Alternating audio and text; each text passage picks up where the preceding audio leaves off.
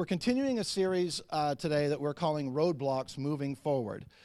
We've said that since following Jesus and moving in a direction, it, following Jesus isn't standing still. Have you ever noticed? Like if you're following Jesus and you sense that you're standing still, something has something's come unplugged. Following Jesus implies that we're moving in a direction.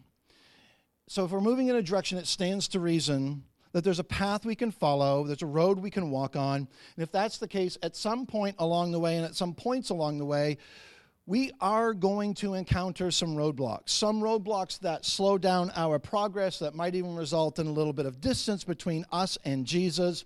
Sometimes those roadblocks are of our own making. Sometimes they're the fallout of someone else's decisions, but the result is the same. So, we're talking about some of the roadblocks that we might encounter as we're following Jesus, as we're trying to be faithful in our following. And so, these roadblocks can bring our pursuit of spiritual and emotional health and wholeness and spiritual maturity to a standstill. So, whether you're with us uh, in person today or joining us at church online or watching on demand or listening to the podcast, thank you for being with us and sticking with us through this series. We're deep into it now. Our hope is that by digging into some of these topics, that we can uh, begin to acknowledge and address some of the roadblocks and ultimately continue to move forward, maybe regain some of our spiritual momentum to keep moving forward as we follow Jesus for the most part, as we've tackled this series, we're using the format like here's the roadblock. Let's talk about what that looks like in our lives, what kind of impact it has on us and our journey with Jesus, and then what will it take to move forward, maybe around this roadblock to move forward as we walk with Jesus. And we've been referencing Galatians chapter 5, verse 25, the words of the Apostle Paul, where he says, Since we're living by the Spirit, let us follow the Spirit's leading in every part of our lives. So far in this series, we've talked about cynicism and trust. we've talked about labels and love, overwhelm and clarity, hurry and rest, shame and insecurity, and our identity as children of God. And so today, Megan's going to come with our next roadblock. So, cynicism, labels, overwhelm, hurry, shame, and insecurity. These are roadblocks in our lives because they stand between us and walking the path that God has for us. Some will resonate more strongly with you than others. Some roadblocks will require more effort and intentionality to navigate than others. We will probably encounter all of these roadblocks at various points in our lives, so we're learning together how to navigate them in order to continue walking with Jesus. Today, I've chosen to share with you a roadblock that I have personally encountered often. This is the one more than any other that stops me in my tracks for longer than I care to admit the one that often takes the most work to remove. This is a roadblock that has not only slowed me down in my walk with God and in my relationship with others, but has brought me to a complete standstill at times. This roadblock has a name, and it is fear. When we first started the discussion about this series, I knew almost immediately that God wanted me to speak to you about fear. As Todd said, our team is sharing not because we have come to the place where we have this all figured out, but rather we are sharing from places where we have learned or are in the process of learning what it takes to move forward when we do encounter each of these roadblocks. Because we will. Fear is something that I have struggled with for a long time. Throughout my life, fear has held me back, kept me from great things, and crippled me. It's a hard pill to swallow when I acknowledge how much I've allowed fear to control and to limit my life. Do you ever look back on a specific point in your life and think, what was wrong with me? That's how I feel when I think about these situations with fear. I'm not sure I can really convey to you the extent that I allowed fear to control me, at least not in my time sharing here. But I can tell you that I have spent years of my life stifling parts of who God made me to be. I'm talking years in the double digits. The insecurity that Todd spoke about last week caused me to be fearful of what would happen if people really got to know the real me. I have a fear of judgment, a fear of rejection, a fear of failure. Looking back now, I can shake my head at the ridiculousness of some of what I held back because I was afraid. But when I was living it, it didn't feel so ridiculous. So let's talk about the roadblock of fear if you ask someone what they are afraid of, you might get an answer from this list of top 10 fears heights, flying, spiders, snakes, dogs, needles, thunder and lightning, being alone and unable to escape, germs, or social situations. The National Institute of Mental Health estimates that 12.5% of adults will have what's called a specific phobia at some point in their lives. Specific phobia is an intense, irrational fear of something that poses little to no actual danger. The NIMH goes on to say that although adults with phobias may realize that these fears are irrational, even thinking about facing the feared object or situation brings on severe anxiety symptoms. Nearly all people with specific phobias are aware of their phobia and can overcome them with professional treatment if desired. Our family has a personal example of a phobia, and I got permission from my sister in law to share a story from her childhood with you. When my husband Josh and I got married, his youngest sister was 12, but I had known their family since she was nine. So her story begins with an irrational fear. Somehow, she had learned about the existence of rabid raccoons. They lived in a two story house with all the bedrooms on the second floor, and she was fully convinced that a rabid raccoon had the ability to scale the outside of the house, find and open her window, and attack her while she was sleeping. Despite all the logical arguments presented to her about how a rabid raccoon could never accomplish this feat, this fear persisted for a while. Josh's parents helped her find a verse that she could recite to herself when she was afraid at night. The verse is Psalm 56:3, which says, "When I am afraid, I will put my trust in you." To this day, when anyone in the family mentions a fear that they have that may be irrational, they will probably be met with the phrase rabid raccoon. It's an easy reminder to our family that not all fear is justified, and we need to put our trust in God. Phobias are real and can impact us throughout our lives. Maybe you have a phobia or two that you live with, or perhaps you are more like Charlie Brown. Watch this. All right now. What seems to be your trouble? I feel depressed. I know I should be happy, but I'm not. Well, as they say on TV, the mere fact that you realize you need help indicates that you are not too far gone. I think we better pinpoint your fears. If we can find out what you're afraid of, we can label it. Are you afraid of responsibility? If you are, then you have hypengyophobia. I don't think that's quite it. How about cats? If you're afraid of cats, you have ailurophasia. Well, sort of, but I'm not sure. Are you afraid of staircases? If you are, then you have climacophobia. Maybe you have thalassophobia. This is fear of the ocean. Or gephyrophobia, which is the fear of crossing bridges. Or maybe you have pantophobia. Do you think you have pantophobia? What's pantophobia? The fear of everything. That's it! Pantophobia, the fear of everything. It's fun to laugh at, but I hope that's not us. In all seriousness, fear is something that we all experience in various forms and at varying levels of intensity. These fears that the National Institute for Mental Health label as specific phobias can be overcome. For the most part, these are not the types of fears we see in Scripture that we are instructed to fear not about. If you've been around church for a while, you've probably heard about the fear of God. The Hebrew word for this type of fear is yira. This is a noun the thing, the noun that yira means is respect and reverence. It's what we are to have for God. Psalm 96, 4 to 5 says, For great is the Lord and most worthy of praise. He is to be feared above all gods. For all the gods of the nations are idols, but the Lord made the heavens. In other words, he is worthy of our respect and reverence because he is not a mere idol, he is the creator of all.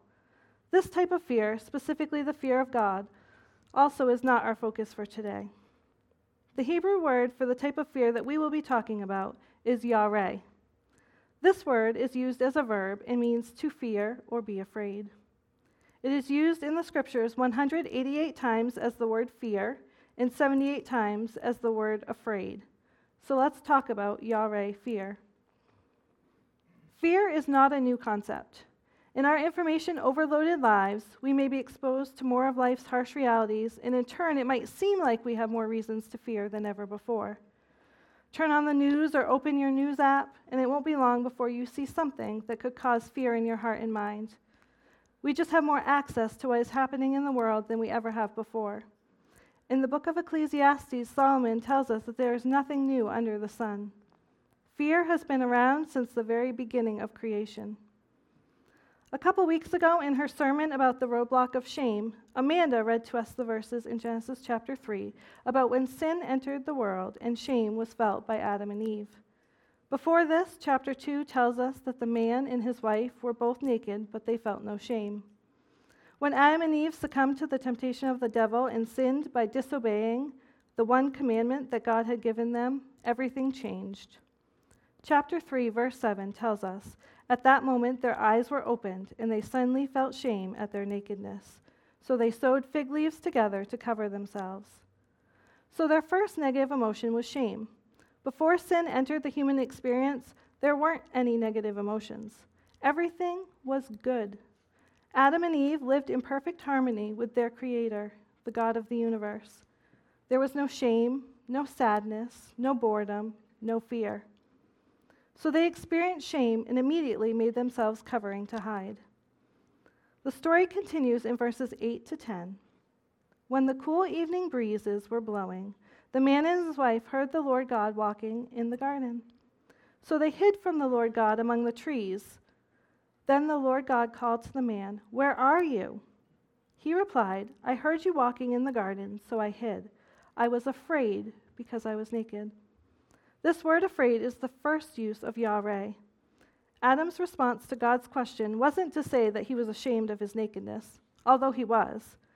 When confronted with the very presence of their Creator, their first feeling was fear. Before this, there had been no fear. They had nothing to fear. They did not fear the bears or the lions. They certainly did not fear their daily walk with God in the garden. They lived with each other and with God without sin. Sin brought fear. God tells us that when, we, that when sin entered the world, fear was right on its heels. Fear is not uncommon.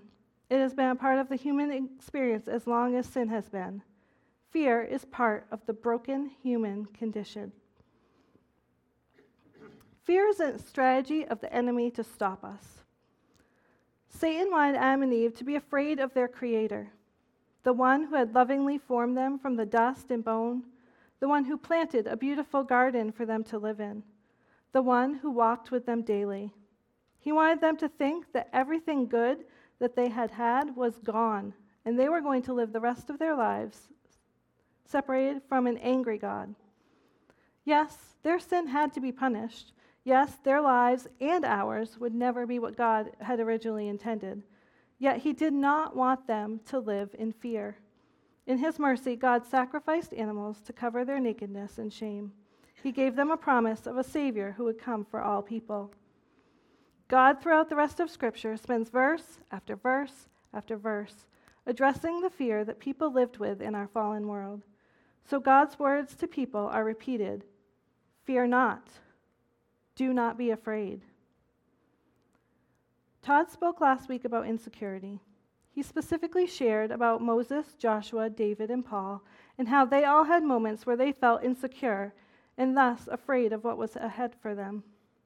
God had to tell these leaders to be strong, take courage, and do not fear. I told you earlier that I've allowed fear to hold me back in life. I've struggled specifically with insecurity, which manifested itself in the fears of rejection and failure. When I've encountered these fears, there have been times where I didn't quickly see the way around. Sometimes I even retreated for a while before I was able to move forward. I'm by no means an expert in overcoming fear, but I've walked a long, hard path to learning how to deal with fear, and I hope that what I've learned can help you with any fear you may struggle with in your life. I've learned how to more quickly recognize fear, and more importantly, how to process it with God's help. Fear can manifest itself in many forms. We've already talked briefly about phobias. It can also look like anxiety and uncertainty. Back in the beginning of the year, Todd presented a series of messages about what to do when the fasten seatbelt sign comes on. He talked about how when we are faced with uncertainty, there is always a fear, and in our fear resides a desire. It could be the desire to be loved and accepted, which on the flip side looks like a fear of rejection. It could be the desire to accomplish great things, which, when not achieved, looks like a fear of failure. But what defines failure or rejection? That depends on what your standard is. Is it a failure if you don't get that promotion? Is it a failure if you never finish that project? Is it rejection if you don't get invited to that event? What is your measuring stick? We are called to run the race of life with endurance. The scriptures don't say that we are to win the race, just to run it to the best of our ability. We fail when we don't try. We fail when we give up. In our society, we want to be the best, to have the best. But Jesus tells us that the first shall be last. Our mission as a church is to lead people into a growing relationship with Jesus. If we don't do that, we have failed. That is the failure that we should fear. I'm going to tell you a story about a girl named Lily. Lily and her husband were a young couple who were part of a local church. They attended a weekly Bible study that was composed mostly of older, more mature Christians. Lily had only been a Christian since she was 16, and she loved learning from these people as they dug deep into the Word each week. One evening, as they were going verse by verse through a passage of Scripture, Lily had a thought about what one of the verses could mean. Everyone had been sharing as they went along, so she spoke up and gave her opinion on the verse. One of the men immediately and very sternly told her that what she thought was wrong. He wasn't trying to upset her, he was just correcting what he felt was an error in her thinking. There was no thoughtful insight into how their opinions differed, no opportunity to respond, just a statement that reflected her error. His words were intended to help her learn, but they were not received that way. They hit her hard. Deep in her heart, being told that she was wrong felt like rejection. This was a man she looked up to and admired. Instead of moving on and continuing to be part of the conversation, Lily felt herself shut down. The rejection she felt caused walls to go up. The hurt was so deep that she made a decision as she sat there that day to no longer give her opinions in that setting. Over the next 10 years, Lily did not say anything in the weekly Bible study time unless she was reading a verse. For 10 years, the fear of rejection caused her to be completely shut down and unwilling to even voice her opinion. Fear had a stronghold on her. Does this sound extreme? Perhaps made up? I'm sharing with you today that Lily is me. This is my story. For 10 years, I let fear keep me from voicing my opinions. I have lived this all consuming kind of fear.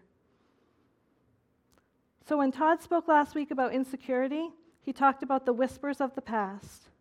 We resign ourselves to live as if those whispers are true. That anything that we do that is less than perfection is failure. This was absolutely where I found myself. My insecurities about myself led me to fear being rejected by those around me. Author Jennie Allen says this about living in fear We live guarded because we fear someone will use our weaknesses against us. This is exactly how I was living my life, afraid that if someone saw what I perceived as a weakness of mine, such as not having complete knowledge of the Bible, that they would use that against me, to reject me, to show everyone what a failure I was. Over the next decade, I would gradually learn that who I am in Christ is more important than what others think of me. Our fears and insecurities don't define us, God defines us. Psalm 118:6 says, "The Lord is for me, so I will have no fear. What can mere people do to me?" Proverbs 29:25 says, "Fearing people is a dangerous trap, but trusting in the Lord means safety." Even Jesus' disciples who lived and served with him had experiences with fear. In the Gospel of Mark, Jesus and the disciples are crossing the sea when a storm blows in. Jesus was sound asleep on the boat while the boat began to take on water, and soon the disciples realized that Jesus wasn't waking up to help with the situation. In verse 38 of Mark chapter 4, it says, Jesus was sleeping at the back of the boat with his head on the cushion. The disciples woke him up, shouting, Teacher, don't you care that we're going to drown? Fear had set in. They were afraid for their very lives. God's presence with them in the boat wasn't enough for them, they needed action. How often do we feel like we're drowning? Does it ever feel like Jesus is asleep while you're de- dealing with a scary situation? The story continues in verses 39 and 40. When Jesus woke up, he rebuked the wind and said to the waves, Silence, be still. Suddenly the wind stopped and there was a great calm. Then he asked them, Why are you afraid? Do you still have no faith? Jesus' words were all that was needed to calm the storm. Seeing the men that did life with Jesus on a daily basis succumb to fear makes me feel at least a little bit better about my own propensity to fear. I've also learned over the years the importance of using Scripture to combat fear. Here are a few examples of Scripture that I have used in my life. Isaiah 35 4 says, Say to those with fearful hearts, Be strong and do not fear, for your God is coming to destroy your enemies. He is coming to save you. Romans chapter 8, verses 38 to 39 says, I am convinced that nothing can ever separate us from God's love, neither death nor life, neither angels nor demons, neither our fears for today nor our worries about tomorrow. Not even the powers of hell can separate us from God's love. No power in the sky above or in the earth below, indeed, nothing in all creation will ever be able to separate us from the love of God that is revealed in Christ Jesus our Lord. Isaiah 41 13 to 14 says, For I hold you by your right hand, I, the Lord your God, and I say to you, Don't be afraid. I am here to help you. Though you are a lowly worm, O Jacob, don't be afraid, people of Israel, for I will help you. I am the Lord, your Redeemer. I am the Holy One of Israel. I had to make a choice. I had to choose to lean into the promises of Scripture in order to get through the difficult times. I could have chosen to allow my anxiety to take over. I could have worried the days away. I could have tried to fix it my, on my own. The best way to combat fear was and is through God's Word. Some more verses from Zephaniah 3, verse 17. For the Lord your God is living among you. He is a mighty Savior. He will take delight in you with gladness. With his love, he will calm all your fears. He will rejoice over you with joyful songs. 1 John chapter 4 verse 18 says, "There is no fear in love, but perfect love drives out fear because fear has to do with punishment. One who fears is not made perfect in love." And 2 Timothy 1:7 says, "For God has not given us a spirit of fear and timidity, but of power, love, and self-discipline." When we are living in fear, we are living with our hands tightly closed. We are holding on to what we think our life should be and refusing to let go. Author Eliza Latta asks Could fear be an invitation to trust? If we trust, we have to let go. The psalmist in chapter 91, verse 2 says, This I declare about the Lord. He alone is my refuge, my place of safety. He is my God, and I trust in him. In life, we are going to be afraid. We can feel the emotion of fear, but we don't have to live in fear of the future. God wants us to put our faith, our trust in Him to overcome our fears. Fear is also about control. We want to control the outcome of situations. If we don't do X, Y, and Z, there's nothing for someone to criticize. If our insecurities have us only post the perfect pictures to our social media, then we control what people see. If I turn down the invitation to that event, then I don't have a chance for the plans to get canceled. If I don't speak up, no one's going to tell me that I'm wrong. This is what I lived. There are still times I hold back out of fear, but I've also learned to remember the beauty of pushing through the roadblock of fear to what God has for me on the other side. The process of learning this was not easy. It took time, it took work, but what is on the other side of the roadblock is worth it. Another problem with fear is that it can completely enslave us. In 2 Peter chapter 2, Peter is addressing the dangers of false teachers in the church. He recounts a list of sins that these false teachers have committed. Then in verse 19, he gives a little phrase about the dangers of this lifestyle of sin. He says, They promise freedom, but they themselves are slaves to sin and corruption. For you are a slave to whatever controls you. Let me read that again. You are a slave to whatever controls you. I was absolutely a slave to my fear. I let it control my life, what I did or did not do, what I said or did not say, how I served, when I served. Are you letting fear control you? Just over a year ago, I was brought into a conversation about this speaking team that Pastor Todd was assembling. It had never crossed my mind, even a little bit, that I might ever be part of a speaking team like this. That's the perfect role for my preacher's kid, degree in religion husband. Not me. Like Moses, I rattled off all the reasons why he surely didn't want to use me. I have a fear of failure, I have a fear of rejection, and God wants me to stand on the stage and teach. Surely Todd has me confused with someone else, someone more qualified, someone more outgoing, someone without all these fears. I didn't want to outright say no, since my people pleasing self doesn't like to say no to people. Instead, I walked away from our first meeting saying that maybe, someday, years down the road, I might be able to do some sort of joint presentation with Josh on marriage or parenting, something I would be very comfortable talking about. I certainly wasn't thinking this would happen anytime soon. Remember the story about how I spent a decade not sharing my thoughts? Yeah. But God nudged at my heart. He opened my mouth, and before I knew it, I was asking Josh what he was speaking about in a few weeks. That very night before I fell asleep, I sat in my bed and I typed out 1,000 words on my phone. God gave me the words and they poured out of me. I knew what God wanted me to say. However, I still wasn't thinking that I would be speaking them live. So I suggested to Josh and Todd that I could record on video what I had written so that it could be played as an addition to Josh's message. You know, so it could be heavily edited and all my mistakes could be fixed when I stood in this very spot to record the words that God had given me, I already knew deep in my heart that God wanted me to speak it live. The peace He gave me was unlike anything I've ever experienced. To borrow a phrase from a friend, I was least likely to succeed. But who am I to tell God no? Not long after completing the recording, I spoke my commitment out loud to a friend and also to Pastor Todd as my accountability to follow through with what God had called me to do. I knew if I said it out loud that I was committed to doing it. We started this morning with the song No Longer Slaves. I asked Ben to start with that song specifically because it was the first song we sang in worship after I gave that yes.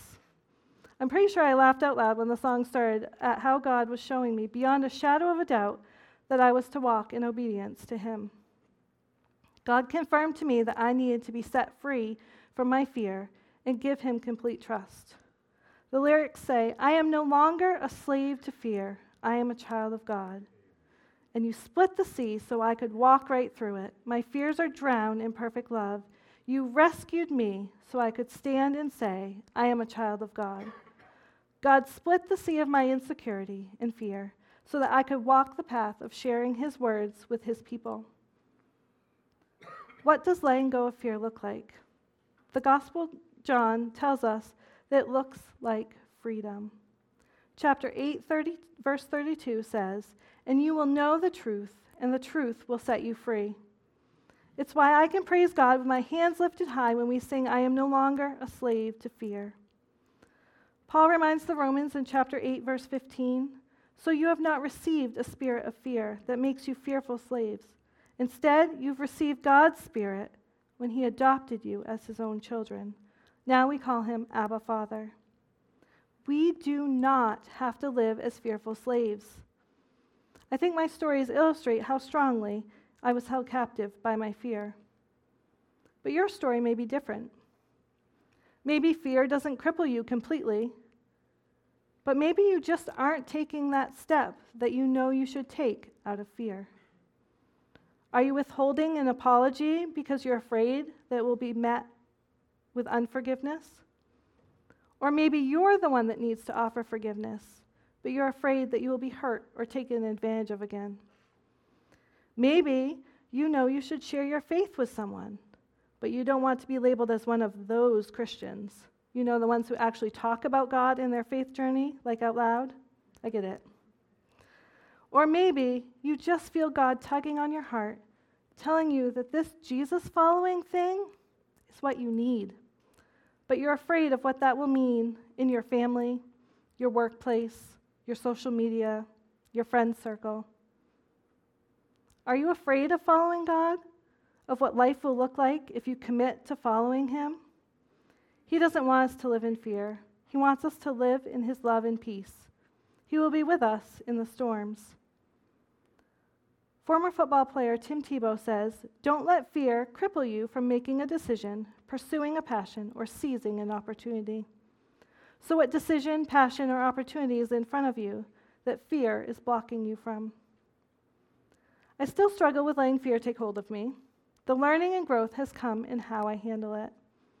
I used to wallow in it, allow it to control me for literal years on end. Thankfully, the Lord is patient with me and keeps working in me to teach me how to let go, how to move more quickly forward.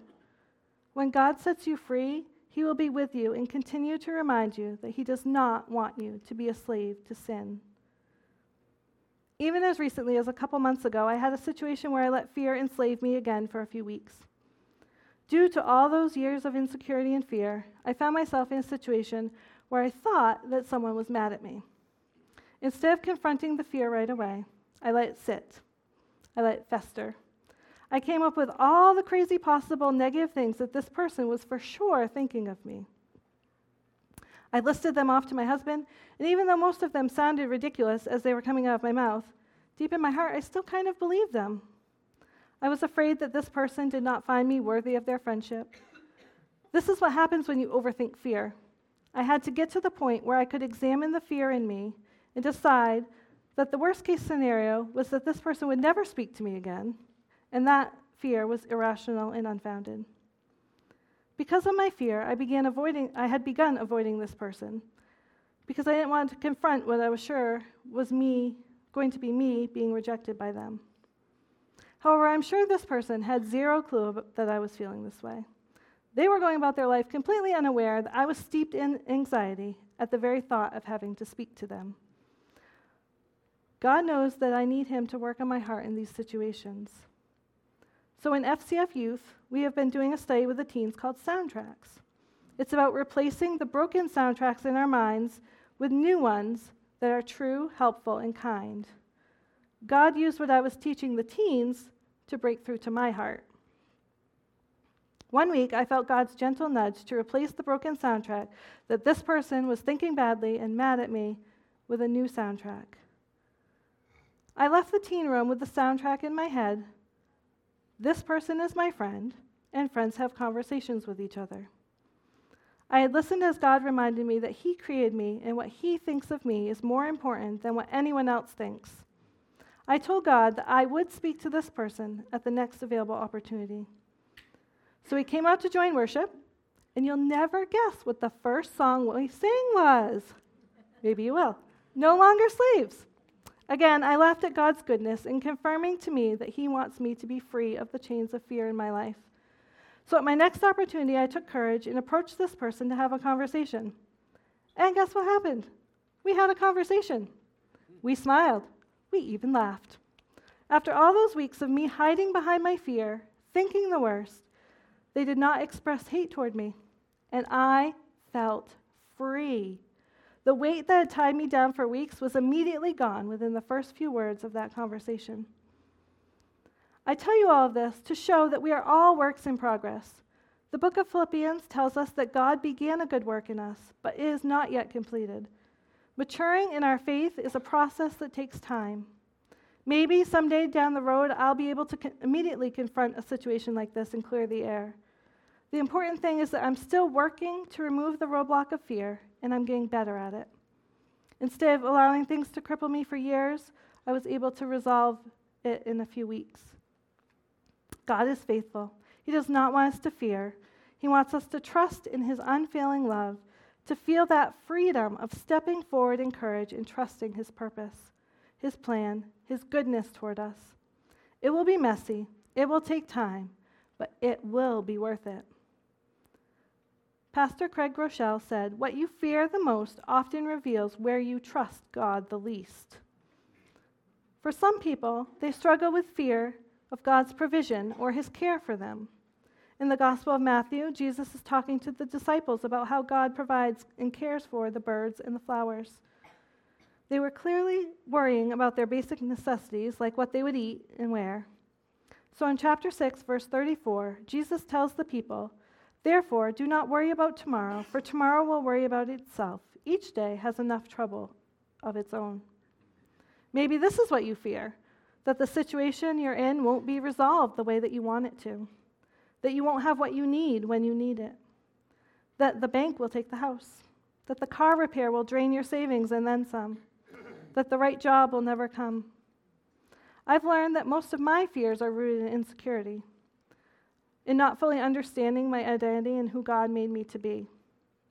You probably resonate more with one or the other as well. Do you find that you are more fearful over situations in your life or over matters of your heart? It's something to think about as you learn to process and get past the roadblock of fear. When we encounter the roadblock of fear, what is on the other side that God wants for us as we walk with Him? I think there are two distinct areas that fear blocks us from in our walk with God. Fear is a roadblock to courage. The first step of courage is always the hardest. Maybe God is asking you to say yes to something. Maybe He's asking you to say no. Don't let fear hold you captive to what God has for you. You could turn back. You could find an alternate route that's easier and less painful. That's what I did. I retreated from the fear. I forged my own path that seemed less scary. It was less painful, yes, but in the long run, I was just delaying my arrival to the place where God was patiently waiting for me to join Him and walk alongside. Fear is also a roadblock to intimacy with God and people. If we want intimacy with God and people, we have to be willing to do the work to remove the roadblock of fear. My fear placed a wall between me and God. Like Adam and Eve, I hid because of my fear. I hid from him, and I hid parts of myself from the people I was doing life with. So, what will it take for you to move forward? Here's a little flowchart to help you figure out if you should do the thing that God has called you to. On the left, at the top, it says, I want to do this, or you could change that to, God wants me to do this. On the left, then do it. On the right, but I'm scared. So, what do we do? If we're scared, do it scared. God will be with us. As we read earlier in Proverbs, chapter 29, verse 15, fearing people is a dangerous trap, but trusting in the Lord means safety.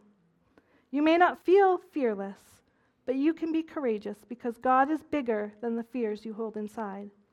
It's time to be brave. As we close, I challenge you to take an honest look at where fear is holding you back. Where do you lack courage? How have you been enslaved to fear? What could your intimacy with God and others look like if you were just to do it scared? God is bigger than any fear you have. During our worship time, I will be in the prayer space in the back of the room with Josh. If you are struggling with fear, we would love to pray with you.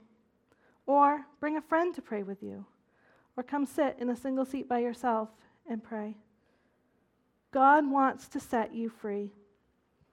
When we come to the roadblock of fear, let's choose courage and intimacy with God and those He's put in our lives and move forward. Let's live out the key verse in this series, Galatians 5:25. Since we are living by the Spirit, let us follow the Spirit's leading in every part of our lives. Let's pray. Lord, I pray for anyone that is struggling right now with fear. I know how strong of a hold fear can have. I have lived it. But I have also come out on the other side to experience the beautiful freedom that you give when we put our trust in you and step out in faith. I pray that you would speak to anyone's hearts that are holding on to fear today, whether it's fear in a situation and trusting in your provision or fear that's rooted in not fully understanding our identity in you.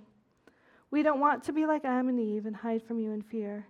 We want to seek you out and allow you to work in us to remove the roadblock of fear so that we can move forward with courage and intimacy with you and the people that you have put in our lives.